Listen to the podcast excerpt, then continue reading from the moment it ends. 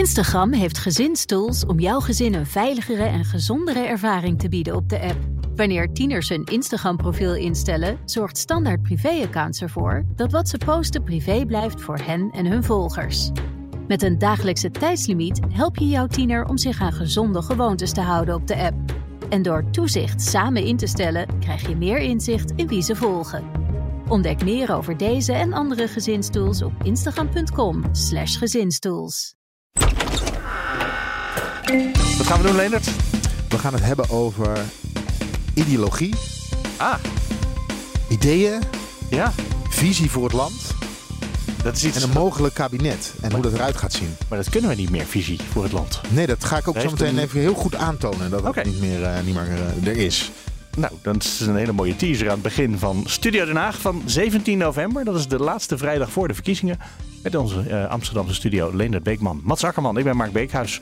Ehm, wat wil je allemaal kwijt over visie? Mis je het een beetje? Ja, en het was ook. Ik heb eh, echt zitten nadenken. Vorige week hadden we het erover dat ik vond dat GroenLinks Partij van de Arbeid eigenlijk eh, de gemiste kans was. Want ondertussen zijn ze wel een ideologische verhaal gaan vertellen, maar dat ze dat niet deden. Dat ze, dat ze meegingen in, in omzicht, Ja. met omzicht, om toch te kijken waar kunnen we elkaar nou vinden. Laten we niet te veel de tegenstellingen opzoeken. Nou, daardoor hebben we ook hele suffe debatten gehad. En wat mij gewoon opviel, is dat het ideologische verhaal volledig afwezig is bij de grotere partijen.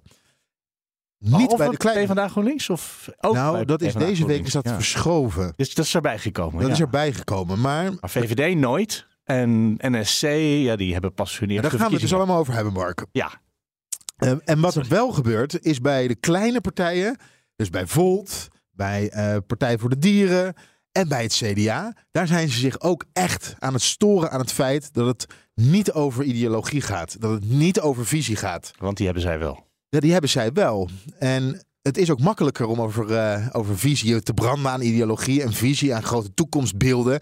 Als je een wat kleinere partij bent en hè, in de toekomst niet moet gaan regeren of met elkaar moet gaan samenwerken. Ja.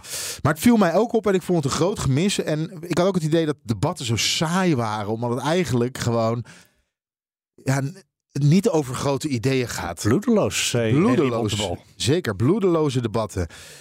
Nou wil ik eerst even beginnen met een fragmentje van, eh, uit Galit en Sophie van Laurens Dassen. En hij stort zich er namelijk ook aan. We hebben 13 jaar lang Mark Rutte gehad. En hij gaat weg. En dat betekent dus dat er echt een kans was geweest om puur op de inhoud deze campagne te gaan voeren. En dit is echt een tijd waarin het gaat over conservatief versus progressief. Het maakt Op echt boos, hè? Het maakt me boos, omdat dit echt een hele belangrijke verkiezingen zijn. En als ik dan kijk inderdaad naar de grote partijen... en die zijn met elkaar aan het keuvelen, een beetje aan het aftasten. Dit moet een ideeënstrijd zijn. Hier had je de barricade op moeten gaan voor je ideeën. En ik hoor er bijna niemand over. En als ik dan kijk naar de grote uitdagingen... klimaat, migratie, digitalisering. Er is een oorlog op ons continent... waar wij voor onze veiligheid volledig afhankelijk zijn van de Verenigde Staten. Dan hebben we Europa knetterhard nodig. Ja. En dan is Pieter Omtzigt is degene die Europa onbestuurbaar wil maken. Dan moet je daar vol tegen in kunnen gaan. En dat heb ik echt gemist. Precies wat jij wilde zeggen. Precies wat ik wil zeggen. En wat Dassen ook, wat je ook vindt van het programma van Volt, hè. Maar wat hij zegt, politiek moet een ideeënstrijd zijn. Dat vind ik ook. Je moet het over, over ideeën hebben, over je mensbeeld, over hoe wil je dat Nederland er in de toekomst uit gaat zien. En, en niet alleen maar kijken naar je eigen portemonnee nu. Nou, dat hebben we helemaal niet gehoord. En voordat Dassen dit zei, eh, bij Galit en Sophie, sprak ik bij het bedrijvendebat Eddy van Heijem. En Eddy van Heijem is van Nieuw Sociaal Contract en hij heeft ook het verkiezingsprogramma geschreven. En ik wilde eigenlijk weten, waar staat eh, Nieuw Sociaal Contract nou voor? Hebben jullie ideologische veren?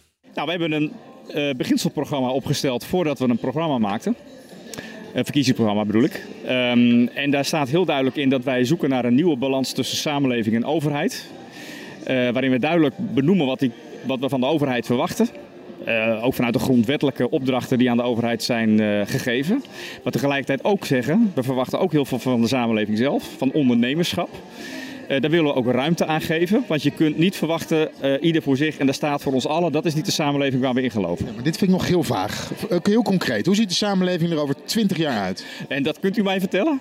Nee, dat kan natuurlijk u, niemand u vertellen. Maar wij- wij zeggen dat... ehm, Als ik het programma bijvoorbeeld van Partij voor de Dieren lees, dan lees ik daar een heel duidelijk beeld in van hoe de samenleving erop eigenlijk bij hen al in, op korte termijn moet veranderen en hoe die eruit moet Nou, misschien moet u ons programma dan ook lezen, want wij hebben aan het begin van elk hoofdstuk uh, in het verkiezingsprogramma, en dat geldt voor wonen, dat geldt voor gezondheidszorg, dat geldt voor het onderwijs, een samenvatting gemaakt van wat verwachten we concreet van de overheid, maar wat verwachten we ook van de samenleving zelf. En als het dan over dingen gaat waar we het vandaag over hebben gehad, economie, ondernemerschap, ja, dan zeggen wij als het over verduurzaming gaat, over het, de grote transities waar we als samenleving voor staan, dan kun je natuurlijk uh, alleen maar naar de overheid kijken. Nou, daar geloven wij niet in. Je zult ook echt uh, als huishouden, maar ook als bedrijf daar een aandeel in moeten leveren. Ik blijf het nog vaag vinden, want onze economie bijvoorbeeld. Ja, Hoe een ziet... concrete vraag. Stel ja, een concrete... Nou, heel, heel concrete vraag. Onze economie, hè, de samenleving waar wij naartoe gaan. Hoe ziet onze economie er over 20 jaar uit? Wat voor soort land zijn wij?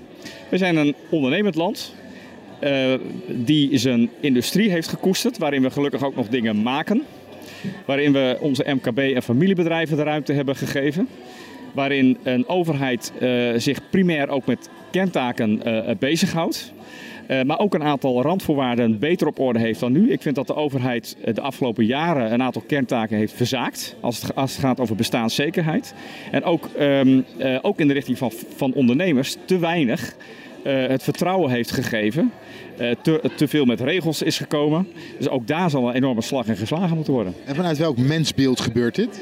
Uiteindelijk uh, vertrouwen. Je moet, wat er fout is gegaan in de relatie tussen overheid en samenleving, is dat de overheid de burger als een calculerende uh, individu is gaan beschouwen. En ook alle bedrijven als calculerende organisaties gaan beschouwen.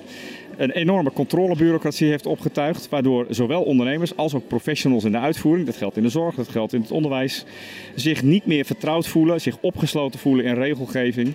Ja, en ik denk dat dat een, een onderdeel van die vertrouwenscrisis is. Ja. Mag ik dan toch kort samen dat als je het over ideologische veren hebt, dat je ja, bijvoorbeeld zoals dus, uh, de, de Sociaal-Democraten dat hebben, of de, de Christendemocraten of de Liberalen, ja, zulke veren zijn er in ieder geval niet bij een nieuw sociaal contract. Nee, we, we hebben wel nadrukkelijk gezocht. Kijk, een sociaal contract, die naam is niet voor niks gekozen. Je moet een balans hebben tussen overheid en samenleving. En een samenleving mag iets van zijn overheid verwachten. En dat zijn principes. Er zijn wel degelijk morele principes, zoals rechtvaardigheid, dienstbaarheid, het algemeen belang wat gediend moet worden. Dat is niet waardevrij. Omgekeerd uh, is een, uh, een burger uh, ook een moreel wezen. Je mag ook iets verwachten in termen van verantwoordelijkheid nemen. Verantwoordelijkheid is ook niet waardevrij. Dus ik denk niet dat je kunt zeggen dat daar geen ideologie aan de grondslag ligt. We zijn juist heel erg op zoek naar wat dat op de verschillende terreinen iedere keer concreet betekent. Ja, en dat is, daar, moet je, daar moet je het gesprek voor aangaan. Ik heb heel erg de neiging om te vragen, alleen wat betekent ideologie eigenlijk? Want deze meneer zegt, ja, we hebben het wel. En jij zegt, ik snap er niks van. Nee. Ja, wat is ideologie? Ja, dat is voor mij zo logisch dat je weet wat ideologie ja. is. Ja, dat is uh, een, een, nou, maar, een, een mens... Jullie praten langs elkaar heen. Hij zegt, ja, we hebben heel veel ideologie en we zijn niet waardevrij. En jij zegt, nee, maar ik wil graag weten wat het is. We waren volledig langs elkaar heen aan het praten. Ja. En Van Heijem vond het ook een heel vervelend gesprek. Waarbij hij zei, ik weet niet waar u naartoe wilt. En voor mij is ideologie wel... Uh, nou, die ideeënstrijd waar we het net over hadden. Hè? Een, ja, een, een mensbeeld. je vandaan, waar niet ga je nou... naartoe. Ja, precies. En nou, wat mij dus opvalt is dat ze eigenlijk zeggen... nee, we hebben geen ideologische veren. Je mag, niet, je mag wel iets verwachten van de overheid, maar niet te veel. Je moet ook zelf verantwoordelijkheid nemen. Kortom, de overheid komt echt op afstand te staan. En wij hebben al eens een keertje dat, dat beginselstukje uh, hier besproken van nieuw sociaal contract, waar we allebei niet heel veel van begrepen. Aha. Daar zat wel, maar dat, dat was toen geschreven door um, uh, de, de voorzitter die vertrokken is. Um, oh, die naam ben ik kwijt, sorry. Dat, maar dat maakt niet uit. De voorzitter. Pieper, Hein Pieper. Oh ja. En, um, stop de tijd. Ja, hein, ja, stop de tijd, Hein Pieper. Maar waar het op neerkomt, er zit geen echte ideologie achter nieuw sociaal contract. Vandalen.nl, het geheel van ideeën dat ten grondslag ligt aan een politiek of filosofisch stelsel. Ja. Maar is het niet gewoon een hele pragmatische partij? Dat kan toch? Dat is ook zo. Is Alleen, dat erg? Nou, we willen, dus ook nieuws, uh, bij nieuw sociaal contract zeggen ze, we willen van het neo, neoliberale denken af. En dan is het wel fijn, als je dat wil, dat je daar een een ander wereldbeeld tegenover zetten. Hè? Dus een andere ideologie, een ander idee van hoe willen wij de samenleving inrichten. Maar eigenlijk is het een voortzetting van het neoliberale denken. Uh, de, overheid, de burger moet zelf veel regelen, hè, is op elkaar aangewezen. En de overheid trekt zich helemaal terug. Dat is eigenlijk wat de VVD de afgelopen jaren, en trouwens ook het CDA denk ik wel, de afgelopen jaren gedaan heeft. Dat ze zeiden, wij hebben geen ideologie, Maar daarmee bedoelden ze het neoliberalisme. Ja, en we hebben ook geen visie. En dat zie ik Maar dus ook niet wel. terug bij eh nieuw sociaal contract. En dan wordt ineens de vraag ook niet zo gek waarom Omtzigt niet met een premierskandidaat kan komen. Want wat Omtzigt namelijk wil, is een ideologisch, eh, visievrije eh, kabinet. Hè? Dus hij wil de politiek er eigenlijk uithalen. Dat heb ik hem ook van de politiek. ja, heb ik hem ook gevraagd. Ik heb nog even één vraagje over een, ehm, eh, het kabinet dat u misschien voor zich heeft. Hè? Want begrijp ik het goed, een minderheidskabinet is een serieuze optie. Ja. En betekent het ook dan met eh, vakministers? Bij voorkeur wel, ja. Hou je dan ook een beetje de politiek uit het kabinet? Is dat uiteindelijk het doel van nieuw sociaal contract? Hè? Nou, je hebt mensen nodig die precies weten waar ze het over hebben. En eh, dat, eh, vakmensen kunnen ook politici zijn, dus dat eh, hoeft geen probleem te zijn. Maar iets meer ruimte geven aan ministers om met hun vakkennisproblemen op te lossen, dat zien wij wel zitten. Je merkt hier ook, een, het debat wordt soms vanuit een ideologische invalshoek wordt die gevoerd. Probeert u die angel er een beetje uit te trekken? Nou, ik probeer praktische oplossingen te verzinnen. En ik probeer aan te geven dat ik niet de snelle oplossingen heb die sommigen hier voorstellen. En daar ben ik gewoon open en eerlijk in. Dit is heel duidelijk, toch? Ik doe niet aan ideologie, zegt hij. Ik doe niet aan ideologie. En nu kan je ook, nu wordt het ook duidelijker waarom het niet met GroenLinks Partij van de Arbeid gaat lukken. Want uiteindelijk is het een ideologische partij. Ondanks dat ze dat de afgelopen tijd in mijn ogen te weinig hebben laten horen. Aha. Laurens Das is er ook over eens. Rob Jetten heeft zich daar bij op één ook eh, druk over zitten maken. Waar is het progressieve geluid? Praat niet mee met de conservatieve partijen. Mhm. Maar laat horen dat je, een, eh, dat je nog echt een progressieve partij bent. Dat is niet gebeurd. Eh, en daardoor lukt het ook niet met GroenLinks Partij van de Arbeid. Waarmee kan het wel lukken? BBB. Zit ook geen ideologie achter. Ehm, PVV zou prima kunnen. Behalve dat Omzicht vindt dat eh, het idee rondom de islam hè, van de PVV tegen de grondwet ingaat. Ja, en voor Pieter Omzicht, die grondwet is eigenlijk zijn ideologie. De grondwet is heilig. Aha. En in de ijskast zetten, het staat nu in het verkiezingsprogramma, daar hecht hij heel veel waarde aan. Dat eh, in de ijskast zetten is niet genoeg, wat Geert, Geert Wilders zei. Nou, ik denk dat hij nog wel eens kan eh, op, zijn, eh, op, zijn, op zijn uitspraken kan terug gaan komen. Want zo consistent is Omtzigt namelijk helemaal niet. Want we hebben hem veel vaker uitspraken horen doen waarop hij terug is gekomen. Eh, ik denk dat we een heel minderheidskabinet gaan krijgen met vakministers. En dat er heel weinig ideologie, eh, visie eh, in het nieuwe regeerakkoord gaat komen. We gaan gewoon bestuurd worden door een door? voortzetting van het neoliberale. We gaan door denken. met, op de route waar we zaten. Ja. En oh, Dylan Jezielkes, die moet er natuurlijk ook nog bij. En ik vroeg haar ook nog even, heb jij nog ideologische veren? Nou ja, deze hele campagne gaat terecht over de concrete problemen die mensen ervaren. Dus ik heb helemaal niet het idee dat hier een hele ideologische ideeënstrijd gaande is. Nee, ik dus ook niet. En ik mis ook een beetje het toekomstbeeld. Nee, maar, het gaat over, mensen hebben nu problemen die we nu moeten fixen. Daarbij weet ik wat voor land ik wil dat we zijn. Hè? Waarbij ik zijn met een stevige middenklasse, een stevige middengroep. Waarbij ondernemers een ding kunnen doen, mensen uit de armoede kunnen komen. Dat je vooruit kunt kijken, dat is wat ik wil. Daarvoor heb je heel veel concrete stappen nodig. En ik denk dat we dat heel goed zelf toe in staat zijn. Wat ik wel zou willen is dat iedereen voor de verkiezingen die transparantie en zorgvuldigheid gunt aan de kiezer. En dat je niet zegt van je ziet wel straks wie, wie dit land aanstuurt, wie de premier is, wie de telefoon opneemt als Macron belt met een crisis, wie het land verbindt, bij elkaar houdt, ehm, wie ervoor zorgt dat we ook echt vooruit kunnen en die leider is. Ik vind het zo gek dat je dat zo helemaal kapot wegberedeneert. Terwijl dat ongelooflijk belangrijk wordt. Hè? Van onze de toekomst tot onze internationale positie, tot wat in dit land gebeurt. Ja, da- daar speelt die premier in de grootste partij straks wel een fundamentele rol in. Je hebt dus geen visioen van hoe Nederland er over 20, 30 jaar uit moet zien. Waar gaan we naartoe werken over, eh, in het volgende kabinet? Zeker wel. Ehm, wij zijn als klein landje altijd groot geweest op het wereldtoneel, omdat hier eh, de energie zit, innovatie zit, banen gecreëerd worden, wetenschap, mensen vooruit kunnen denken, de mooiste dingen worden gemaakt op MBO, noem alles maar. Wij zijn als klein landje altijd groot geweest. En je ziet dat dat nu onder druk staat. Mijn, mijn toekomstbeeld is dat we dat weer zijn. En dat we dat weer zijn voor de uitdagingen waar de hele wereld mee te maken heeft. Of dat nou veiligheid is, of dat nou klimaat is, noem maar op. En dat kunnen wij. Alleen als ik heel erg daarover ga praten, dan gaat u terecht tegen mij zeggen. Mis nou even niet de problemen waar mensen nu mee te maken hebben. Dus het gaat voor mij om wat kan ik morgen doen waar ga ik de komende vier jaar naartoe? Maar wat voor land gun ik ons? En ik gun ons uh, weer die vrijheid en, en dat optimisme. Maar daarvoor moet ik eerst oog hebben voor mensen die zeggen: Ja, hallo, ik heb nu problemen die je nu voor me moet oplossen. En dat is mijn opdracht op de korte termijn. Ja, bij de VVD is dus niets veranderd. Het gaat om het nu, de problemen nu oplossen. En het gaat om de poppetjes, zoals je duidelijk hoort. Het is grappig dat je haar vraagt naar ideologie en dat zij dan die vraag weet te trekken naar... Het is trouwens wel heel erg belangrijk wie de premier is. En ik wil dat worden. Dat is grappig. Ik had het hier met uh, Renske Leijt over van de week. Die was hier te gast voor de uitzending. We zaten van tevoren heel even te praten over hoe het leven is na de Tweede Kamerlid. En toen kwamen we ook op de vraag of je nou moet weten wie de premier gaat worden. Hij zei, dat maakt helemaal niet uit. Toen Mark Rutte begon, had echt niemand het idee dat die man überhaupt ooit naast een Amerikaanse president zou kunnen staan. Toen uh, Balkenende begon, had echt niemand het idee dat hij in staat zou kunnen zijn om naast een uh, Amerikaanse of een uh, Israëlische president te kunnen staan. Ik dacht, ja, dat is wel heel erg waar. Het, waarschijnlijk is het ook een rol waar je op een goed moment na een jaar in, ja, ingegroeid het is, bent. Tuurlijk, je kan het inderdaad, het is iets wat je sowieso zal moeten leren. Want je, je begint eraan zonder ervaring en je weet nooit hoe het is om de, de baas van het land te zijn tot je daadwerkelijk bent. Maar daarmee maakt het het niet minder belangrijk. Ik, ik vind dat inderdaad het downplayen ja. van de functie van premier in de mate waarin Omzicht dat doet. Je kan echt wel een discussie voeren over of die machtsverdeling tussen Tweede Kamer en kabinet, of die is scheef, scheef gegroeid de afgelopen jaren.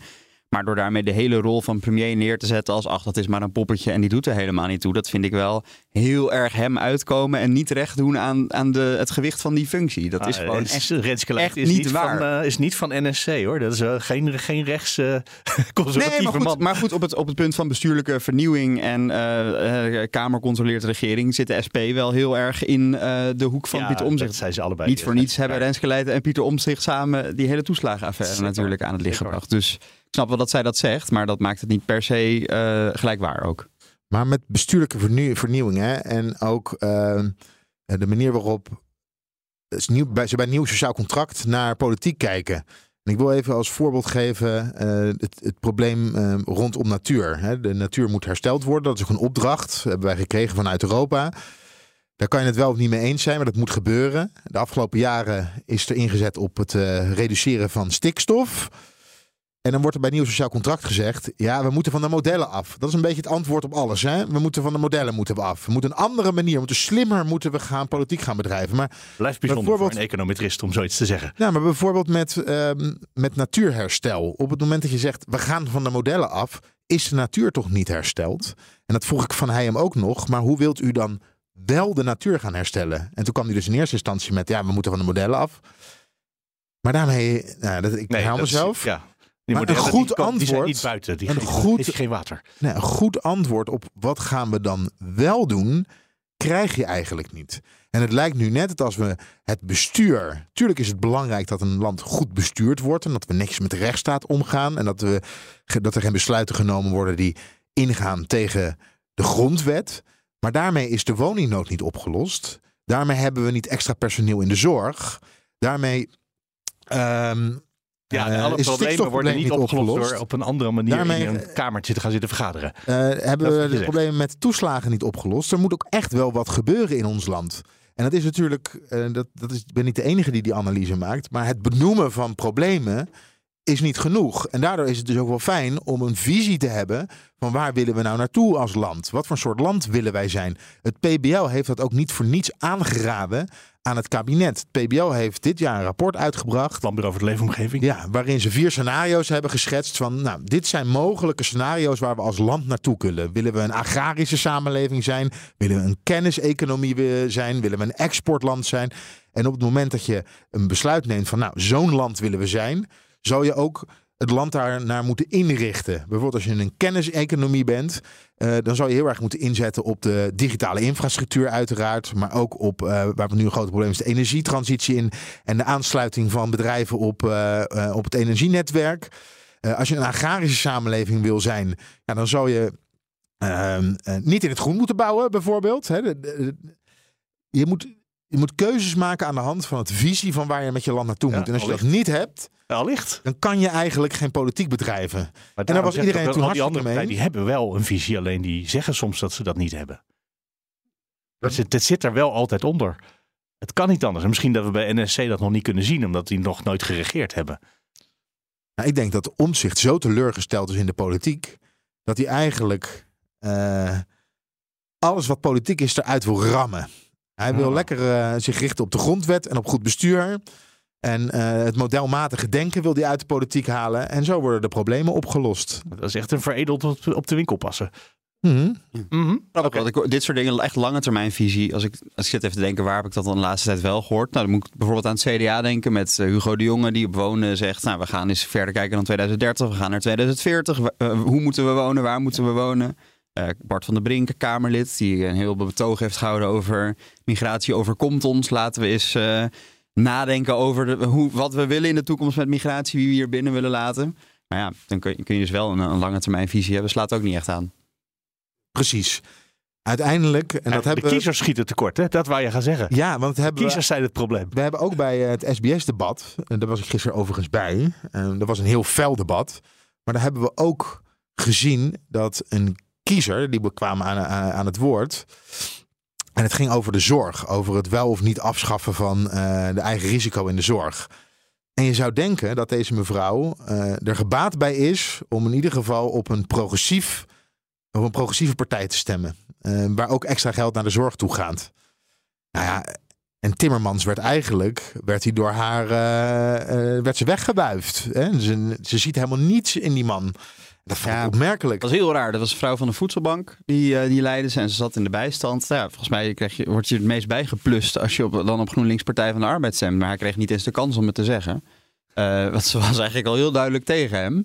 Ehm, ja, dat was eh, wel vrij bijzonder eigenlijk. En waar kwam ze dan wel uit? Kwam ze dan juist bij de VVD of juist Ja, bij de was, SP was uit? volgens mij heel erg Geert Wilders. eh, Oh. Geert Wilders, ja. Hij was, maar dan teleurgesteld dan. Eh, en dan Ja, dus ook niet nou ja, meer, kijk, die geeft natuurlijk wel meer geld aan de zorg. Dat is wel eh, waar. Ja. Maar niet ja. per se aan voedselbanken. Nee, maar, ja, eh, maar je kan ook zeggen, je kan het ook omdraaien en zeggen, ja, als er een partij is met een ideologisch verhaal, dan is het GroenLinks Partij van de Arbeid. Maar blijkbaar lukt het niet goed genoeg om het over te brengen. Ja. Eh, wat we nu zien gebeuren, want als je in ieder geval de peilingen ja, voor wat ze waard zijn in de gaten houdt, dan is, is progressief links is niet aan het groeien. Die zijn nog verder aan het krimpen ten opzichte van vorige verkiezingen. Die hebben bij elkaar al die partijen iets van 50 zetels. Nou, dat was vorige verkiezingen 60. In 2012 was dat nog meer dan 70. Dus dat, dan heb je Nederland wel wordt een ideologie. rechtser. Ja, Nederland wordt rechtser en conservatiever. En het, het progressieve verhaal van Timmermans, het lukt hem niet om het over te brengen. Terwijl hij misschien wel voor, voor heel veel verkiezers eigenlijk het meest gunstige verhaal heeft. Lezen jullie in de Volkskrant die profieletjes die ze maken eh, rondom zwevende kiezers? Ze hebben drie zwevende kiezers, hebben ze geloof ik op- elke dag hebben ze, er, eh, hebben ze in de krant staan.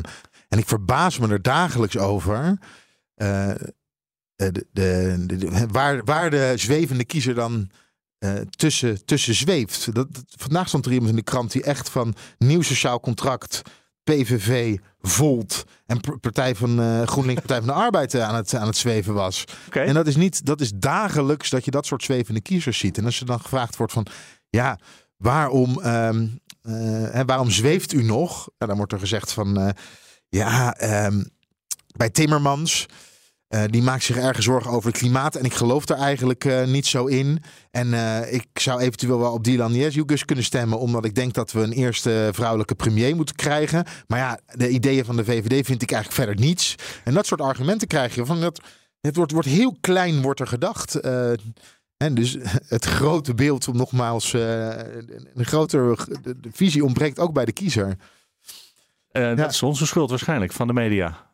Nou, niet vandaag. Nee, vandaag. Nee, Ik ook niet van deze podcast. Maar ik bedoel, een de- hoop de media luisteraars als geheel. Niet Waarschijnlijk me hebben we zijn. toch, eh, maar Eh, we zijn, waarschijnlijk zijn we meegegaan in het depolitiseren, wat ook de afgelopen vier regeringen en misschien wel vijf of zes regeringen hebben geprobeerd. Om alles gewoon eh, tot een soort management terug te brengen.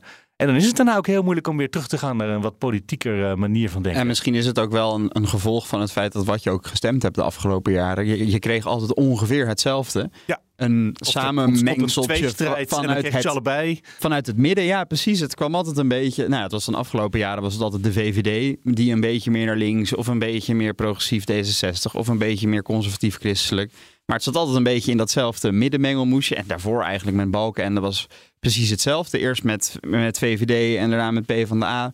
Altijd een beetje door het midden. Altijd een beetje, ja, net, net niks eigenlijk. Ja. Wat je ook stemde. Het is eigenlijk wat ik vorige week had opgeschreven in onze aantekeningen, maar daar zijn we niet meer aan toegekomen. Het maakt eigenlijk niet uit wat we gaan stemmen. Het wordt toch de VVD met misschien dan NSC deze keer erbij. En nu wordt het waarschijnlijk weer net ietsje rechtser. Precies. er gebeurt nog iets wonderlijks tijdens het debat eh, bij SBS. Dylan Jezielgus zei tegen Timmermans... eh, de middengroepen gaan er bij u ach- achteruit. En u maakt de economie kapot. Door alle regeldruk en de extra belastingen. En dan keek ik eventjes in eh, de doorrekeningen van eh, het Sociaal Planbureau. Ook even de- Keuzes in kaart. keuzes in kaart. Ook even naar de koopkrachtplaatjes. Ja, en de GroenLinks Partij van de Arbeid. En ze geloven er allebei in. Hè? Dus we- je kan de discussie nog voeren. Geloven we wel of niet in die doorrekeningen. Maar als je dus wel gelooft in die doorrekeningen. Wat ze bij de VVD doen. Want ze hebben het laten doorrekenen. Maar bij de GroenLinks Partij van de Arbeid. Komt iedereen er beter uit Ja. dan bij de VVD. Zeker. Alle huishoudens. Bij de VVD is het 1,4 procent eh, dat ze erop vooruit gaan. Bij GroenLinks Partij van de Arbeid 3,3 procent. Nou, en dan ging het speciaal eh, om de middeninkomens. eh, had uh, Dylan Jezielgus het, had het erover. Nou, als we naar de middeninkomens kijken. Ook daar bij de VVD 0,9 procent en eh 1 procent. Tegenover 3,3 procent en 2,8 procent. De werkeloosheid, zei ze ook nog, zou bij de Partij van de Arbeid afnemen. Even kijken, arbeidsmarkt. De werkeloze beroepsbevolking. Dan gaan we naar de VVD, dat is 4,6 procent. Dan gaan we naar GroenLinks Partij van de Arbeid, 3 procent. Ja. Heel opvallend. Nou, vind je het opvallend? Want eh, dat is iets wat Mark Rutte in het verleden ook wel eens eh, probeerde. dat hij die dan dat dingen met, zei. met Emiel Roemer, die zei: Ja, u Ja. wilt dit, eh, de zorg, dit verhogen. En Niet zei dus- Rutte, nee, dat is niet niet, waar. dus- Het stond ja. gewoon in het programma. Nee, Maar- maar, dat is wel. Kijk, Da- daarom, is, jij zegt het is opvallend. Nee, maar dit maar is gewoon een VVD-truc. Ja, maar, Nou, kijk, het- maar, ja, ja, maar wat we net ook zeiden over de kiezer, wat Leendert nu allemaal voorleest, niemand leest dit. Ik denk dat er in Nederland misschien Nee, maar- 1 op de 100 mensen kijkt misschien eens naar deze berekeningen. Nee, maar dus wij dus Dylan wij kan dachten gewoon toch niet zeggen drie, in zo'n debat wat niet dit? waar is. Frans Timmermans moet overtuigender vertellen over deze cijfers eh, in zo'n debat. Nou ja, waar, het, waar het haar om gaat, de lasten eh, worden voor bedrijven echt eh, vele malen zwaarder belast bij GroenLinks Partij van de Arbeid Ja. dan bij de VVD. Bij de VVD gaan de lasten worden verzwaard met 1,8 miljard. Tegenover, even kijken voor bedrijven, 25 miljard eh, bij eh, GroenLinks Partij van de Arbeid. En haar trucje is, haar debattrucje, ja, deze doorrekening, eh, omdat ze weinig tijd hadden dit jaar, gaat maar tot 2028. Dus hierin maakt GroenLinks Partij van de Arbeid de komende vier jaar maken ze het land nog niet kapot. Maar Die doorrekening is tot vier jaar gedaan vanwege tijdsdruk natuurlijk die CPB had. Al, al helemaal begrijpelijk. Als je verder doorkijkt, dan zie je, er zijn zelfs hoogleraren die zeggen bedrijven zullen omvallen, die zullen weggaan. Het geld gaat de heer Timmermans niet eens kunnen ophalen, simpelweg omdat hij het land kapot heeft gemaakt. Nou, het gaat wel om dat je dat wel eerlijk op tafel legt. Die kleine ondernemers. Ik heb voor dit debat geprobeerd uit mijn hoofd te leren hoeveel nieuwe belastingen erbij komen en hoe, welke belastingen allemaal omhoog gaan. Het is me niet gelukt. Het is ontiegelijk veel. Dat is wat links doet. Aan de andere kant heb je een NSC van Omtzigt. Dat zegt, ja, ik ga niet laten zien wat ik nou echt concreet van plan ben. Ik ga niet de bedragen erbij zetten. Die biedt ons een, een, een menukaart zonder prijzen. We hebben geen idee wat de rekening wordt. En ik, voor de kiezer nog veel erger, je weet niet waar de rekening neerkomt. En dan heb je een Wilders. Daar is alles gratis geld en alles kan morgen. En ook dat is niet een eerlijk verhaal.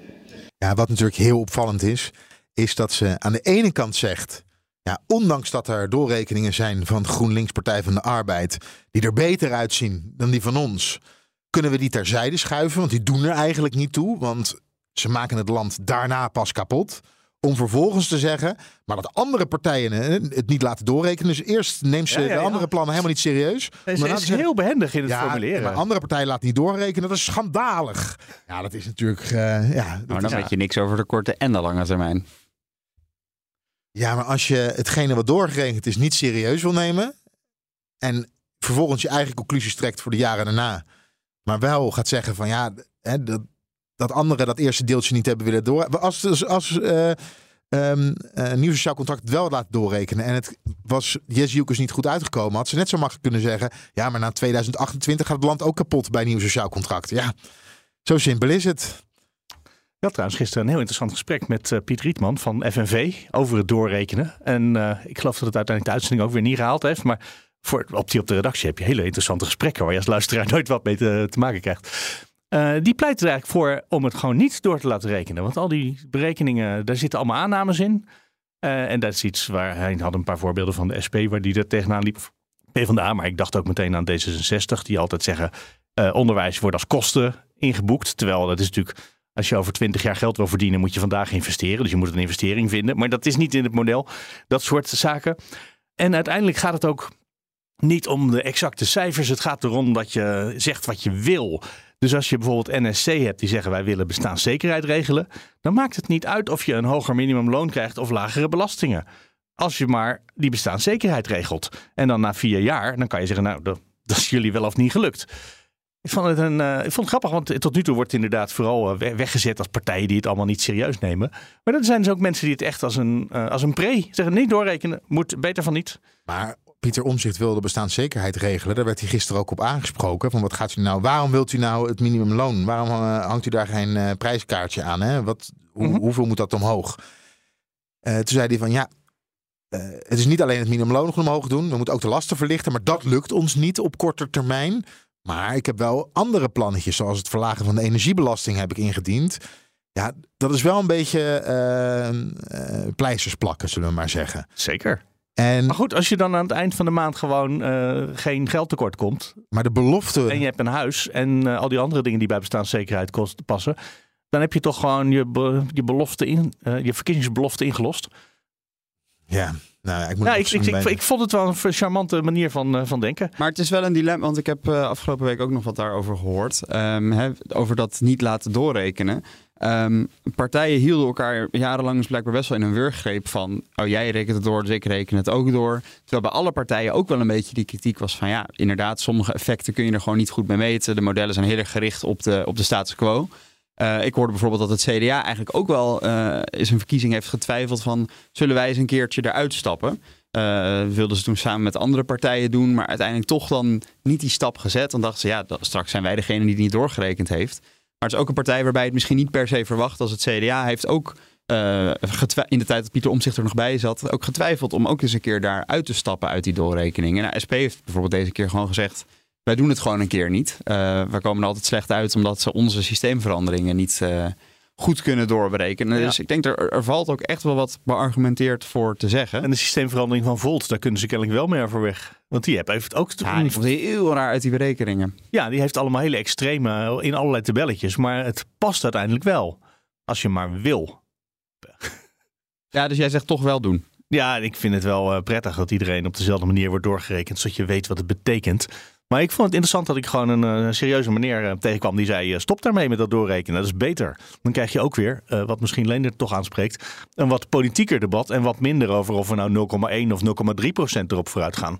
Wat natuurlijk altijd groot nieuws is als de economie 0,3 procent gegroeid is. Maar eigenlijk is de meetfout waarschijnlijk 0,2. ja. Zijn we wel uit de recessie? Nou ja, precies. Maar als je een recessie hebt met min 0,1 daar zitten we nu toch, of minder maar 2, ja, 2 volgens mij. Ja. Ja. Dat, is, uh, dat is natuurlijk ook niet echt een recessie waar iedereen helemaal huilend van uh, op de bank hangt thuis. Nou, um, het debat nog eventjes bij SBS. Ja, was het, was het eerste leuke ik, debat? Ik was erbij. Ja, het was het eerste leuke debat. Uh, in het begin hebben we best langer moeten wachten. Weet je wat het, wat het, ik, ik probeerde een vergelijking te zoeken. Van, ja, hoe voelde ik me er nou eigenlijk bij? Ik zat in de studio uh, van SBS.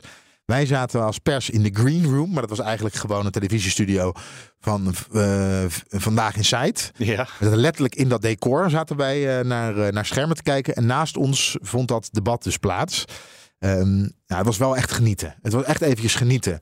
En waar genoot je wel van? Nou, laat ik, ik probeer een paar vergelijkingen te zoeken. Ten eerste, het was, als je het moet vergelijken met voetbal, het was niet het allermooiste voetbal dat ooit gespeeld is. Maar het was wel een spannende wedstrijd waarbij, waar veel kansen waren. Mm -hmm. uh, maar, en er werd ook vaak naast geschoten. Er werd ook vaak naast geschoten. Uh, er werden veel fouten gemaakt, maar elegant was het niet. Maar je zat wel op het puntje van je stoel. Veel zwalbers of uh, viel dat mee? Ja, we hebben net uh, Jezus al genoemd. Oh, ja, ja, ja. ja. Um, wat, ook, wat ook zo was, is dat ik in het begin van de campagne dacht... Oh, wat, wat, wat lekker eigenlijk. Dat het over de inhoud gaat. Dat mensen elkaar niet in de haren vliegen constant. Dat niet alleen de verschillen opgezocht worden. Maar dat het ook kijkt van waar, waar bindt het ons nou? Het is een beetje... Ja, ik ben ooit jaren vegetariër geweest. En op een gegeven moment ga je dan echt denken dat hetgene wat je aan het eten bent... Nou, nagenoeg net zo lekker is als een stukje vlees. Totdat je, als je jaren geen vlees gegeten hebt, weer een biefstuk op je bord hebt liggen. En daar een stuk van neemt. Dan besef je, al die vega-burgers die ik hiervoor heb gegeten. Die waren best oké. bij, waren best oké, okay, maar bij lange na niet zo lekker als dit stuk vlees. En dat had ik gisteren ook een beetje bij het debat. Eigenlijk dacht ik, ja, het is wel goed hè, dat er niet gepolariseerd wordt. Maar toen het gisteren weer helemaal op scherp stond, zal ik er eerlijk gezegd toch wel weer van te genieten. Dacht ik van, nou, dit is ook alweer Het het, politieke spel en hebben, de arena en er zit vuur in. Nou ja, ik had exact hetzelfde. Ik heb het dan vanuit huis gekeken. Dus ik heb het, eh, het was eh, eerder opgenomen, maar ik heb het dan s'avonds uh, op de tv zitten kijken.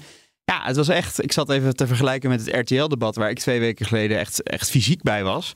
En daar was eigenlijk het spannendste, was wat gebeurt er backstage tussen de, tussen de debatstukjes door. Uh, ja. En het non-verbaal. En dat is natuurlijk eigenlijk gek, want je wil dat er in het debat uh, iets ontstaat. En nu was er echt heftige discussie. Af en toe inderdaad vloog iemand even uit de bocht. Hè. Geert Wilders maakte een keer een soort ja, vet-shamende opmerking over Frans Timmermans. Nou, dat voegde eigenlijk niks toe aan het debat. Het was wel gevat, dus de zaal is dan wel aan het lachen. Um, maar er gebeurde gewoon echt iets. En dat was inderdaad, ik vond het ook een prettig debat om, uh, om te kijken. En je ziet waar mensen verschillen. En dat is gewoon belangrijk, denk ik. En het was een thuiswedstrijd voor uh, Geert Wilders. Alleen al omdat het de eerste half uur uh, over migratie gegaan is. En ook toen het over, um, over wonen ging, ging het uiteindelijk over migratie. Er was een stuk over en asiel. Arbeidsmigratie werd erover gesproken, ja, en hij was helemaal in zijn element. En ik weet ook niet hoe het publiek geselecteerd was, maar ik had ook wel het idee dat het publiek wel heel erg op zijn hand was. Dat was wel af en toe dat hij, dan zei hij wat en dan gingen ze weer klappen en dan, en dan zei Timmermans wat en dan was het weer doodstil. Dat vond ik wel bijzonder, zeg maar. Meestal wordt er wel geselecteerd omdat er van elke achterban ongeveer evenveel zit. Ik had niet het idee dat dat hier was gedaan. Dit is waarschijnlijk gewoon geselecteerd op gewone mensen. Uh, zoals SBS dat doet. Oké. Okay. Um, ja, wat had ik nog meer? Ja, we willen natuurlijk gaan kijken. We, we, dit is onze laatste podcast uh, voor de verkiezingen. Volgende week weten we daadwerkelijk wat de uitslag is. Volgende week gaan we formeren. Volgende week gaan we formeren. Formeren trouwens, goed nieuws voor de journalisten. Het gaat in uh, het Tweede Kamergebouw gebeuren. Dus in de tijdelijke Tweede Kamer. In Max van der Stoelzaal, zoals dat dan heet.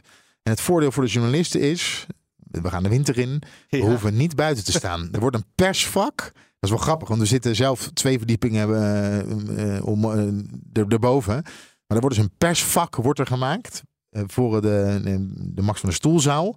Waar we dan de hele dag kunnen gaan zitten. Dus ik had al zoiets van, ja, ik neem gewoon mijn bureaustoel mee naar beneden. Want dan hoef ik daar niet de hele dag te staan. Leuk strandstoeltje, dat je een beetje aan een hangmat Ja, en je neemt mijn, camping, uh, mijn campingset mee. Het mist natuurlijk wel de romantiek, want het is wel een soort enorm lelijk Finex gebouw. Waar je echt wel vaak naar buiten loopt en denkt, jezus, wat is het troosteloos. Ja. Dan gaan we daar dus dag in dag uit zitten. Kijk, uh, van mij mag het wel af en toe een keer op een mooie locatie. Daar wil ik best een dagje voor buiten staan. Met ja, een kannetje gluwijn. Ik kan me van de vorige formatie herinneren dat mensen dagenlang in de sneeuw stonden. En dan, uh, ja, de dan vorige... bij een kroegje even wat, uh, wat warme koffie gingen zoeken. De vorige formatie heeft echt, uh, die, daar hebben ze echt alle seizoenen meegemaakt. Hè? Het, begon ja, in de, het begon in de lente. Het is echt zomers bloedheet geweest. In, het was een herfst waar veel regen, veel wind. Ja. tenten opgezet op het Binnenhof hè, voor die stadhouderskamer. die uh, tenten werden opgezet. En uiteindelijk bijna in de vrieskou, totdat het tot 300 dagen later dat kabinet gevormd was. Ja, ik kijk daar niet naar uit hoor, eerlijk gezegd. Het moet nog wel het worden. fijn als het gewoon binnen het gebouw gebeurt. Ja. Nee, maar ik zeg ook niet elke dag. Maar af en toe kijk je wel ook gewoon wel een keer zo'n mooie foto van zo'n Oh, ANB-fotograaf met Herman Cenk Willink met zijn elektrische fiets door een sneeuwstorm, weet ik veel wat. Maar uh, hè, dat, dat, dat soort mooie beelden zul je toch niet krijgen in dat Tweede Kamergebouw. Ja, maar zo moeilijk dat is het zal niet, wel gebeuren, Als jij buiten in de kou wil gaan staan, dat is op de eerste verdieping die Mats van de, stoel, Max van de Stoelzaal. Mats van der Stoel. Mats van de Stoelzaal. Dan ga je lekker buiten staan. Ja, dan eh, zal ik vragen of iemand een foto van je wil nemen. Ja. Uh, Nee, maar dat zal ook best gebeuren. De afgelopen formatie was het toch ook nodig dat ze dan af en toe ineens een, een weekendje op een landhuis door gingen Ja, brengen. precies. Om het eh, gesprek Ja. los te trekken. Maar dan wel in het Groene Hart of zo, niet, niet in eh, Groningen. Oh, ik had trouwens gisteren nog een gedachte. heel veel, heel veel wensen. Ik had nog een gedachte gisteren bij dat debat. Ik dacht, dat was natuurlijk bij SBS.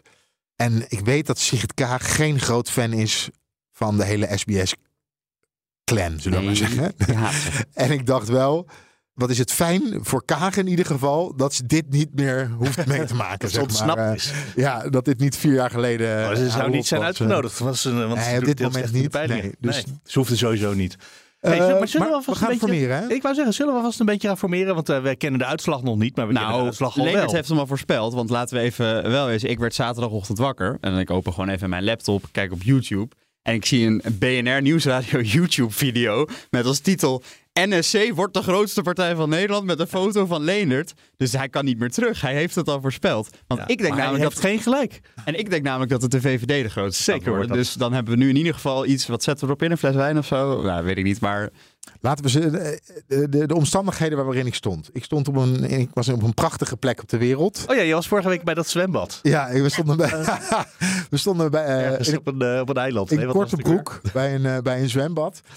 Ja, ik, weet je, het zonnetje scheen. Ik, had, ik, ik dacht van nou, laat ik eens een, een eh, gewaagde voorspelling doen. Maar ik denk het nog steeds. En ik denk zelfs dat het een, eh, een, een landslide gaat worden. Dat eh, een nieuw sociaal contract echt bij far de grootste partij van Nederland Ja. gaat worden. Als het gebeurt, gebeurt er dat, maar het wordt de VVD.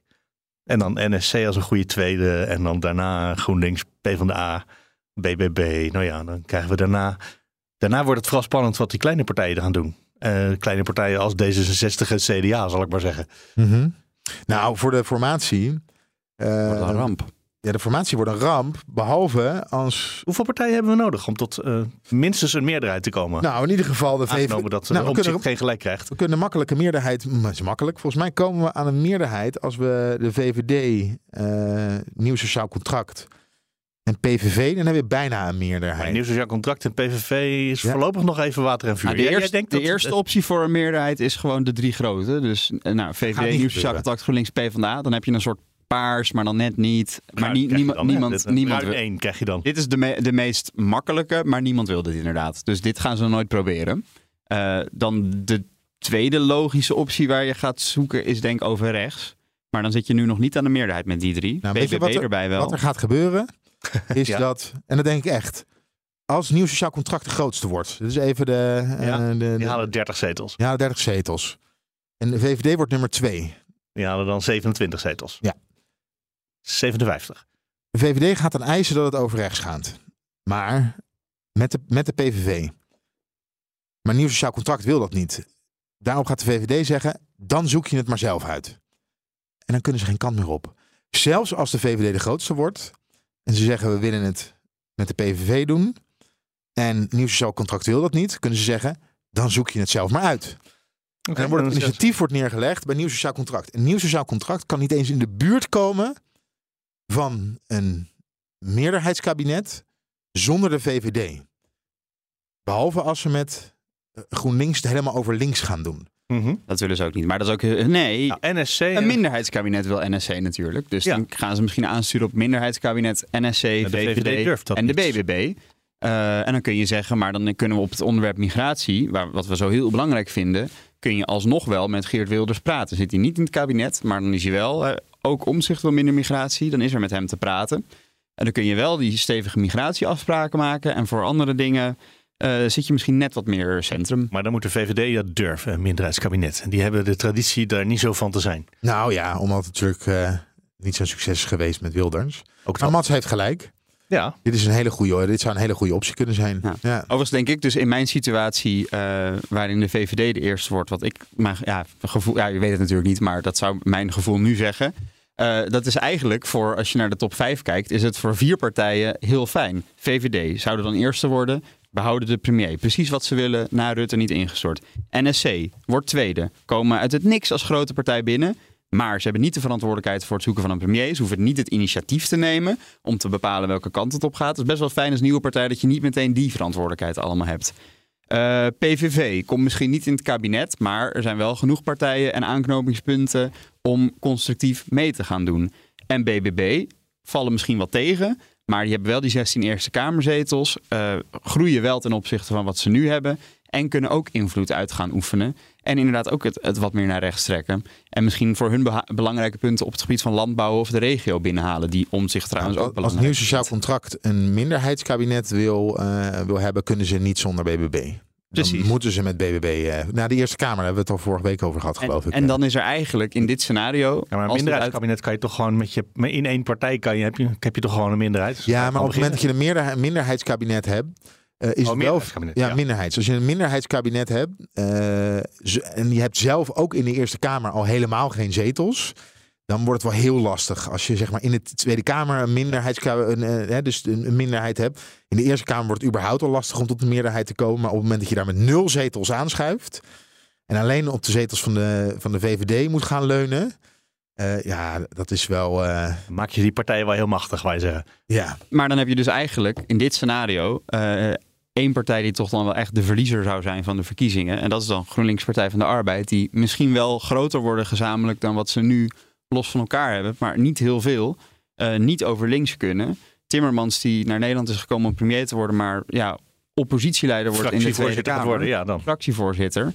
Ehm, ja, dat is toch echt niet wat ze wilden. Eh, dus in dit scenario zie ik voor vier partijen, eh, vier partijen kunnen dit vieren en eentje niet. En is er over links helemaal niets te regelen? Want je gaan als NSC was, eh, ik wou zeggen ruggengraatloos, maar ze waren visieloos. Dus die kunnen met iedereen praten. Nou ja, en wat, wat ik GroenLinks zei, als, PvdA, als, die willen als, graag. Als Nee. Omtzigt niet over links gaat, dan, hou je, eh, eh, dan heb je GroenLinks PvdA, tel daar D66 bij op, Volt, eh, Denk. ja, maar SP. met NSC daarbij? Ja, dat, dat zou kunnen. Maar, Maar zou je dan zit je al in een zeven een partijen, stevige- dan zit je in een zeven of acht partijen coalitie en dan moet iedereen dat willen. Met een, minder, met een minderheidspartij eh, kom je dan, of een minderheidsregering kom je dan toch een heel eind met eh, iets van NSC en Ja, GroenLinks. een minderheidsregering waarbij je nog steeds elke keer... Maar voor een nieuw sociaal contract wil geen ideologie. En GroenLinks Partij van de Arbeid is te ideologisch ja, voor hen. Zij willen te veel veranderen.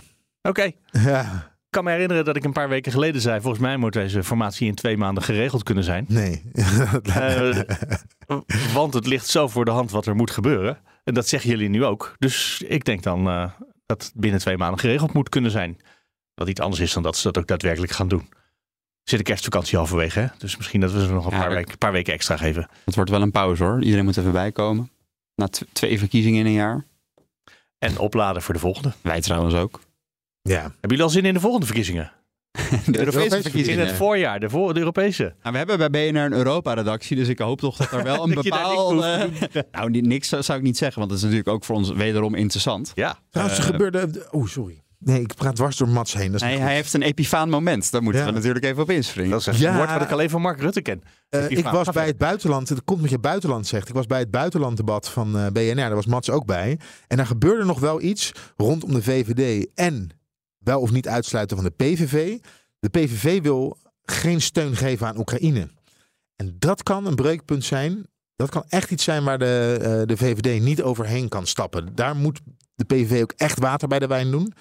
Want eh, de VVD gaat niet de steun aan Oekraïne opzeggen. Maar eigenlijk moet de PVV, in wat ik de afgelopen week gehoord heb, op alles waar ze voor staan of waar ze tegen zijn, water bij de wijn doen. Ja, dan heeft maar het, is het ook niet zo relevant meer voor die partijen om mee te, eh, te regeren, toch? Nou ja, maar als je Geert Wilders bij Nieuwsuur hebt gezien, er was ook, hij heeft ook echt aangegeven dat, Ja, hij, op ja, veel, dat hij op heel veel punten water bij de wijn Ik kan vind doen. dit, maar Met dat hoeft name niet hoor. Ik vind dat, maar dat Met hoeft niet name hoor. Maar op de meest extreme punten, met name over islam. Van ja, maar mijn kiezers willen ook dat ik meedoe.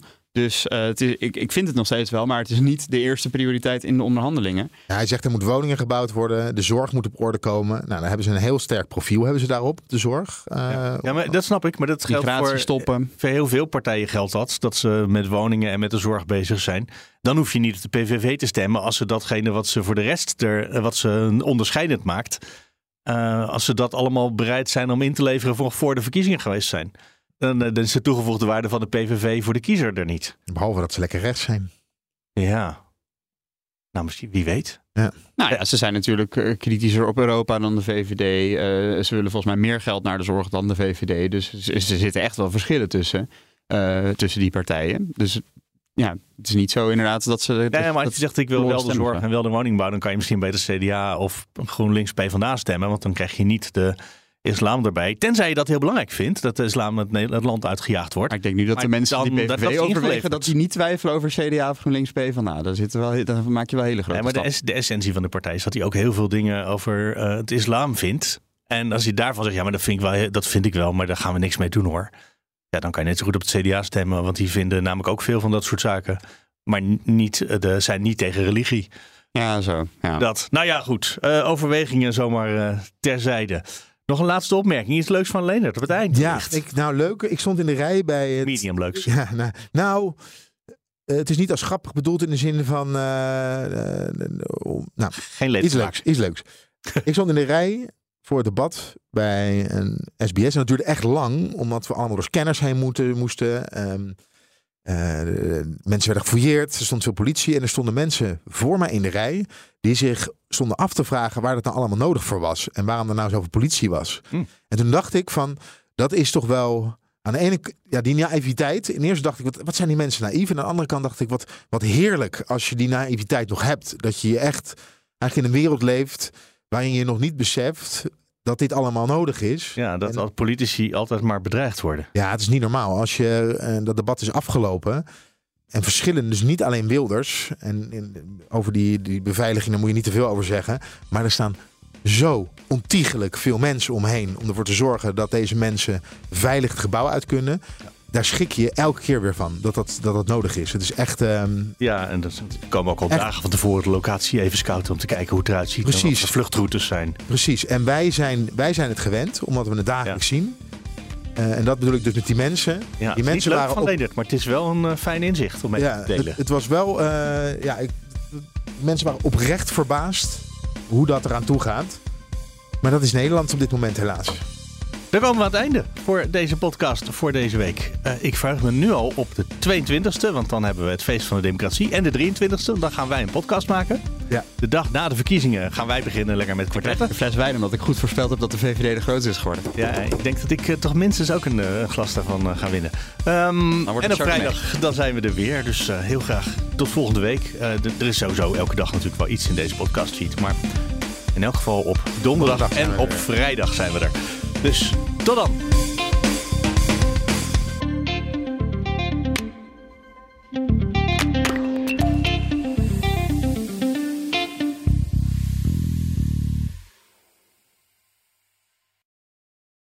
Instagram heeft gezinstools om jouw gezin een veiligere en gezondere ervaring te bieden op de app.